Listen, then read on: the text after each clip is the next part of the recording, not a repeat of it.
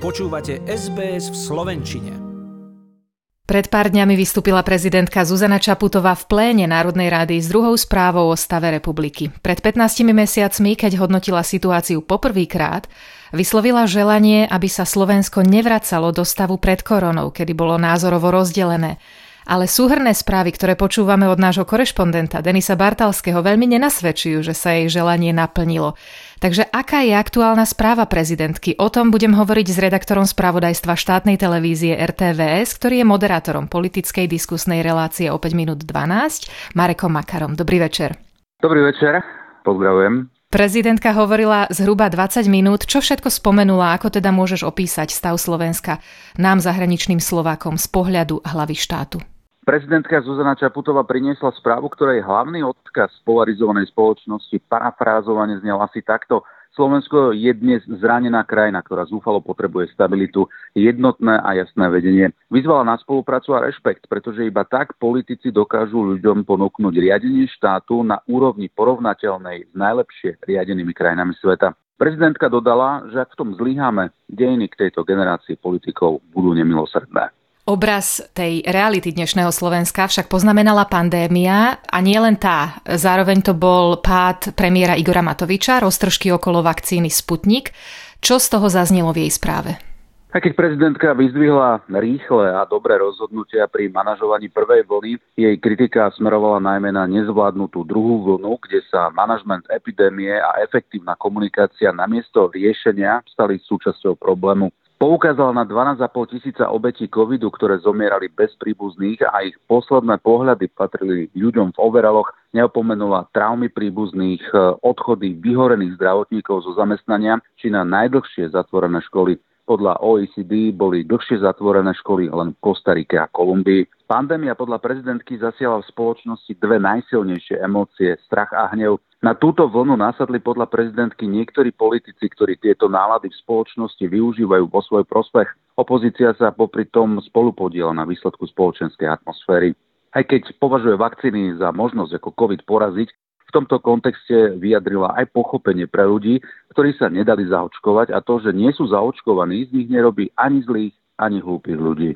A spomenula prezidentka aj problémy spoločnosti, ktorá je teda extrémne rozdelená, polarizovaná, ako sa na Slovensku hovorí? Prezidentka sa nevyhla nutnosti reforiem na stabilizáciu zdravotníctva a sociálnej sféry, ale aj na pomoc podnikateľom, ktorí prepadli sieťou štátnej pomoci. Dotkla sa aj spravodlivosti a vysporiadania sa spoločnosti s korupciou, ktorá sa musí diať v rámci zákonnosti a varovala pred rýchlymi reformami v polícii, prokuratúre či v tajných službách Riešenia jednej pracovnej komisie, ktorú zvolala vláda ako reakciu na obnovu dôvery v právny štát, môžu čiastočne riešiť problémy, ale v celku by mohli narobiť viac škôd.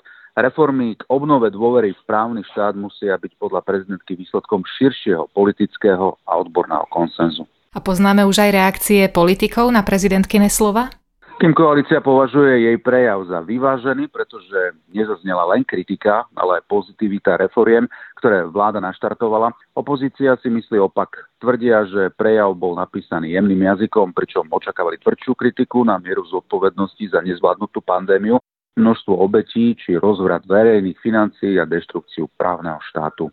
A povedz nám, aký má správa o stave republiky dosah? Čo môže reálne ovplyvniť? Je to zrkadlo spoločnosti, odráža realitu tak, ako ju vníma hlava štátu, poukazuje na problémy a reflexia je už na samotných politikoch.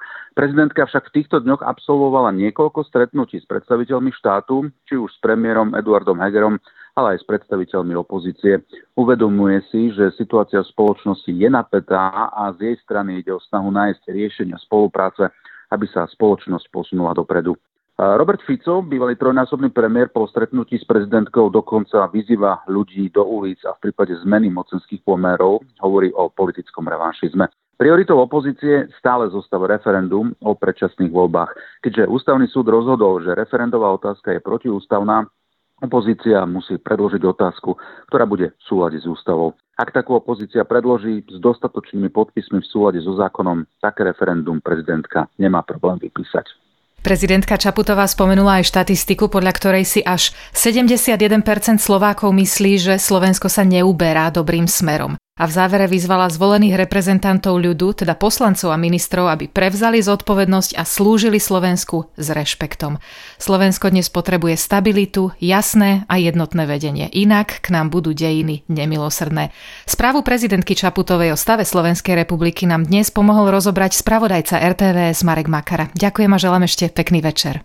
Ďakujem veľmi pekne a pozdravujem všetkých Slovakov do ďalekej Austrálie.